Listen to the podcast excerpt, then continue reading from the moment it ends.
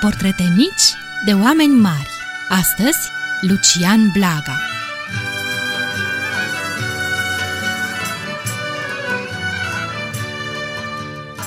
Dragi prieteni, povestea noastră de astăzi începe cu ceva timp în urmă. Ca să fim uh, și mai exacti, ne vom întoarce în timp cu mai bine de 114 ani.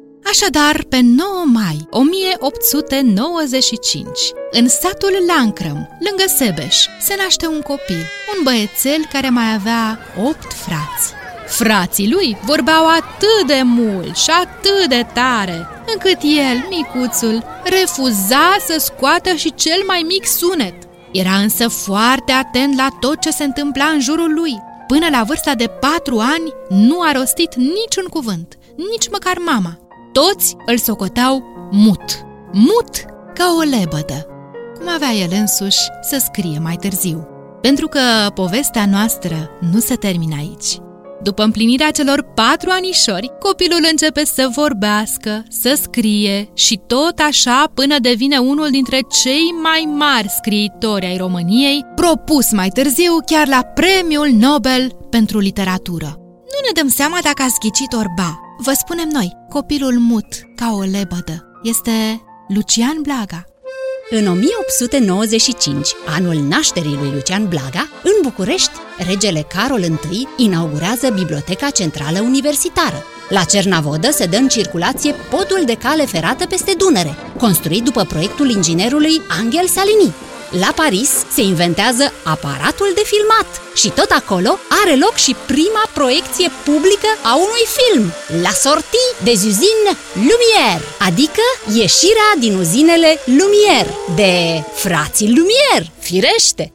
Lucian Blaga învață să scrie și să citească la școala germană din Sebeș. După școală merge să studieze la Brașov, la liceul Andrei Șaguna. Acolo îl are ca profesor pe Iosif Blaga, o rudă de-a sa, care a scris primul tratat românesc de teorie a dramei. La 15 ani scrie poezia Pe țărm, care îi se și publică imediat în revista Tribuna din Arad.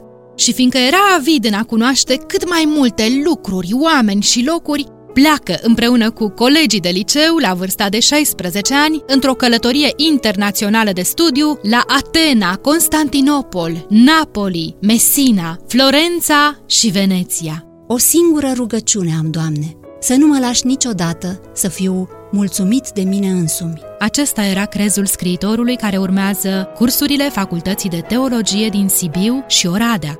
După terminarea ei, se înscrie imediat la facultatea din Viena, studiind filozofia și biologia. Acolo, la Viena, cunoaște o fată frumoasă, Cornelia Bredicianu, care îi va deveni soție. La vârsta de 25 de ani, Blaga își ia doctoratul în filozofie la Viena, cu lucrarea Cultură și cunoaștere. Lucian Blaga a fost poet, dramaturg, filozof, traducător, jurnalist, profesor universitar și diplomat. Vă întrebați desigur cum de-au încăput toate astea într-o viață de om. Când mai avea timp să doarmă? Ei bine, dragii noștri, aflați că scriitorul dormea mult, cel puțin 10 ore pe noapte și spunea că își dorește să doarmă, pentru că în timpul somnului, atunci îi se sedimentează gândurile. Subconștientul, mărturisea el, lucrează și cu cât dormea mai mult, cu atât dimineața putea lucra mai cu spor. Somnul e momentul gestației. Atunci se coace opera. Titlul volumului său de poezii, Laudă somnului, n-a fost ales întâmplător.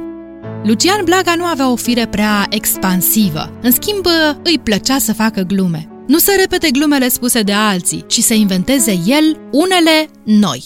Gluma lui preferată era calamburul. Cei care i-au ascultat jocurile de cuvinte nu le mai uită. Erau inteligente, cu vervă, cu fantezie, cu mult haz și aproape totdeauna cu adresă, ca de exemplu... Cu penele altuia te poți împodobi, dar nu poți zbura. Acest lucru nu-l prea știu oamenii, dar îl știu păsările. Lui Lucian Blaga îi plăcea să se plimbe. Îl puteai vedea deseori însoțit de câte un student pe aleile parcului Subarini din Sibiu, îi plăcea mult să stea în preajma tinerilor, a studenților săi. Adora să îi asculte, să îi îndrume, dar fără să le impună cadre dinainte stabilite de gândire. Îi învăța să descopere lumea zburând singuri și bucuria reușitelor lor era uriașă pentru profesor. Pe Lucian Blaga, dragi prieteni, îl veți descoperi și îl veți iubi pe viață. Frânturi din gândurile lui vă vor însoți la drum și vor ieși la iveală cu limpezime când veți avea mai mare nevoie, la fel de vii și de limpezi ca atunci când au fost scrise.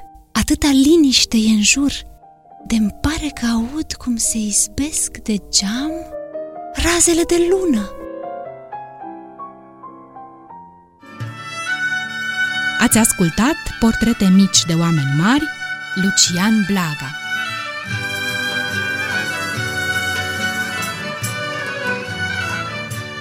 Au adunat toate acestea privind prin sufletul timpului cu dragoste și bucurie ale voastre prietene Lelia și Dana. Și de v-a plăcut, vă așteptăm din nou cu o altă poveste mică despre un om mare. Să trăiți frumos!